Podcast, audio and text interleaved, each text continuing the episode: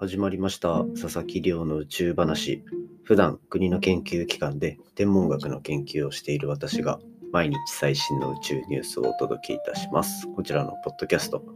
本日はですね土星の輪っかはあと少しで消えてなくなってしまうというお話をしていきたいと思います。これ土星ってやっぱりこう地球の周りのこの惑星で言うと結構綺麗に見えて好きな人も多い惑星なんじゃないかなと。なんかちょっと高級ブランドのロゴにもなっていたりするような、まあ、土星なんですけど実はあの土星の輪っかってすごい寿命が短くてむしろこう今見えてるのがラッキーぐらいの感じらしいんですね。なんで今回はそんな土星の輪っかについてのお話をしていきたいと思いますのでぜひ最後までお付き合いください。よろしくお願いいたします。ということで、まあ、恒例の毎日の活動報告、近況報告になりますが、まあ、今日はですね、まあ、博士論文の発表資料をまとめつつ、結構時間を取られてしまったのが、こう奨学金の返済免除書類っていうやつですね。で、まあ、それは何かっていうと、この奨学金を借りていた間に残したこう成果みたいなのを最終的にこう報告しなければいけないと。で、これ、なんかあの、一般的には日本学生支援機構ってやつの奨学金で、なんか結構ニュースで返済できないとかっていう騒いでるやつだと思うんですけど、それの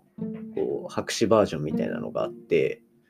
で、僕はですね、こうラッキーなことに、大学院に進学したタイミングでもう3年間借りる奨学金は返さなくていいですよというなんか特例みたいなものに選んでいただいたことがあるんですね。なので、こう博士課程の間っていうのは、その奨学金も一つ給付金のような形で一応過ごさせていただいていたと。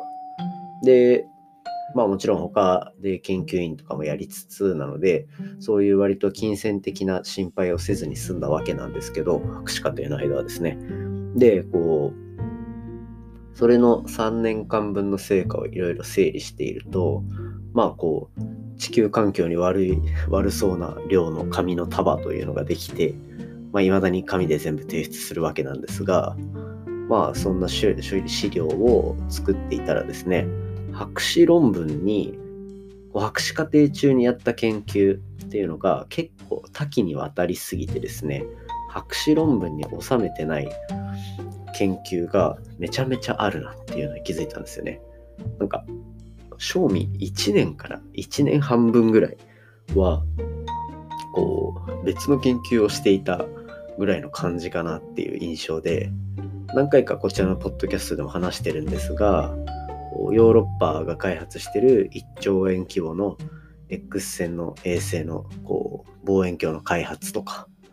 であとはこう国際学会であの物理学賞っていうのを受賞したまあなんか一つ自分が進めてた研究とかっていうのがあるんですけどこうその2つとかっていうのはちょっと博士論文のそのメインの流れにはそぐわないというか、っていう感じで博士論文には含めてないんですね。で、なんかこう、自分の中では結構それぞれやりきった研究だなとは思っていたんですけど、なんかこう改めて全部資料として形が残ったりとか、こう振り返ってみると、博士論文に載せてないのはもったいないななんて思いつつ、で、そんなこう功績を残した研究を横目にですね、別の研究までこう博士論文のためにガーッと進めてそれのせいで今ヒーヒー言ってると。いった感じでなんかこう博士課程に進んでなんか一つのこうスペシャリストみたいな。結構もともとジェネラリスト気質で何でもそつなくこなすタイプだったんですけど博士課程入って一つの分野の一つのことのスペシャリストになりたいと思っていたにもかかわらずですねこう博士論文の時に振り返ってみると結局器用貧乏をやってしまったのかななんて思っております。まあでもこんなにね、こう3年間とかでギュッとこう詰め込んで研究をできるっていう機会はなかなかなかったと思うので、本当にまあ最後まで走り切ってどうにか博士号取得までつなげていきたいななんて思っているところでございます。そんな感じで活動報告以上になりますね。では早速こう皆さんお楽しみの土星のお話ですね。今回の話はこう土星の輪っかっていうのがもうそろそろなくなってしまうんじゃないかっていうお話をしていきたいと思います。ですね、こう土星って聞くとやっぱりあの輪っかがある惑星を想像すると思うんですよ。で、あの輪っかがあるのが土星っていう、まあ本当にそんな感じだと思うんですけど、実際はですね、あの土星の輪っかっていうのは、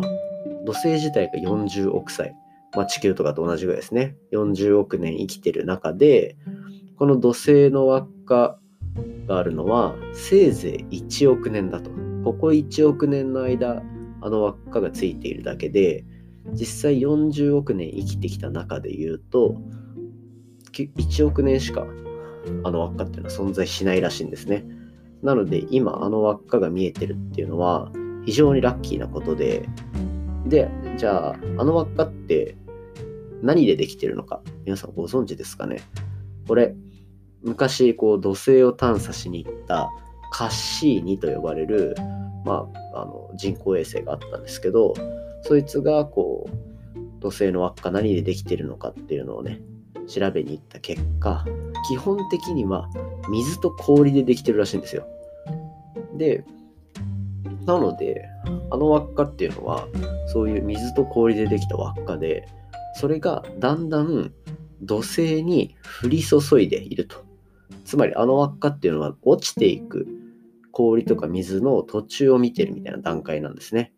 で、まあさらにですね、こう降り注ぐだけじゃなくて空中で分解されたりして量が減るなんていうこともあって、そういういろんな輪っかへの影響でですね、実はあと1億年であの輪っかは消えてなくなってしまうそうです。まあ、つまりこう土星ができて40億年で輪っかができたのが1億年ぐらい前で現在にたどり着いてまあいろいろ計算してみるとあと1億年ぐらいでなくなってしまうという感じでそう考えるとやっぱりこう輪っかが見れてるタイミングで入れる私たちって相当ラッキーなんだろうななんて思いますよね。でまああの輪っかっていうのは結構やっぱりでかくて、まあ、遠くにあるからちっちゃく見えるかもしれないですけどそんなことは全然なくてですね。地球が9個とか収まってしまうような本当にめちゃめちゃでかい構造なんですね。だからこう地球9個分の物質っていうのがあと1億年で、まあ、バーッとなくなってしまうみたいな。っていうふうに考えるとなんかなかなか不思議なタイミングを目の当たりにしてるかなり面白い状況なんだなっていうのが分かりますね。で今後こういう土星とかなんかカッシーニがいろいろそういうふうに惑星の状況を明らかにしたようにですね。今後10年間では以前話したように海洋星とか冥王星みたいな外側の太陽系の惑星っていうのもどんどん解明されていくというところで言うとまたまだまだ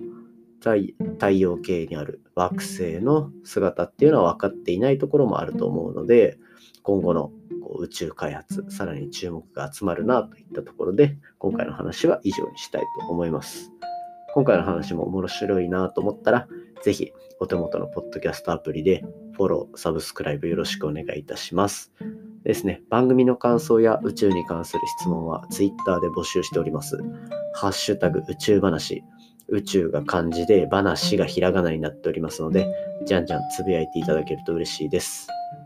今回はですね、コメント読み上げさせていただきます。Twitter ネーム、知恵富士山からいただきました。昨日の、あれですね、更新の感想いただきました。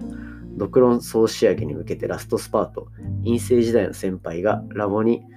連泊してるのを思い出しちゃう。体壊さずにゴールしてください。中高生で理系科目が難しくなってつまんなく感じるんだけど、あれらがベースにあれば宇宙も世界もカラフルになるんだよね。ザッツリベラルアーツというコメントいただきました。ありがとうございます。こう大学院生が連泊するような研究室にいたってなるとこう研究してる人のしんどい姿なんていうのをちらちら見てたのかななんて想像しちゃいますね。まあ今の時期だと大学の入校規制とかもありますがやっぱりまあ、連泊してるのと同じぐらいの作業量っていうのをこなさないとですね、やっぱりこう力不足の学生にとってはなかなかハードな最終試験になるので、まあ、ここから体壊さずに頑張っていきたいと思います。ではもう一つ、ツイッターのコメントを読めさせていただきます。ツイッターネームカラフルさんからいただきました。2回前のグラレコをまた作成していただきました。毎回ありがとうございます。コメント読み上げます。水素とヘリウム以外の元素が超新星爆発でまき散らせて、巡り巡って地球ができた。ダメだ、壮大すぎて気が遠くなる。でも宇宙研究の意味をもっとみんなが知っていけば、もっと宇宙予算が増えるかも。りょうさんお大事にというコメントいただきました。ありがとうございます。そうですね、こう、やっぱり宇宙の起源みたいなところとか、自分たちがどうやって生まれたのか、なんていうところを考えてると気が遠くなりますよね。で、確かにこう、こういう話、いろいろしていって、宇宙研究の意義っていうのがもし伝えられるんだったら、やっぱりそうですね、宇宙予算増えるなんていうのも夢のお話でもないのかななんて思ったりします。体調はちょっと今もあんまり良くないですが、最後までこう体壊さずに頑張っていきます。お大事にというコメントいただきありがとうございました。こんな感じでですね、Twitter でいただいたコメントをじゃんじゃん紹介していきますので、ぜひ皆さんもつぶやいてください。それではまた明日お会いしましょう。さよなら。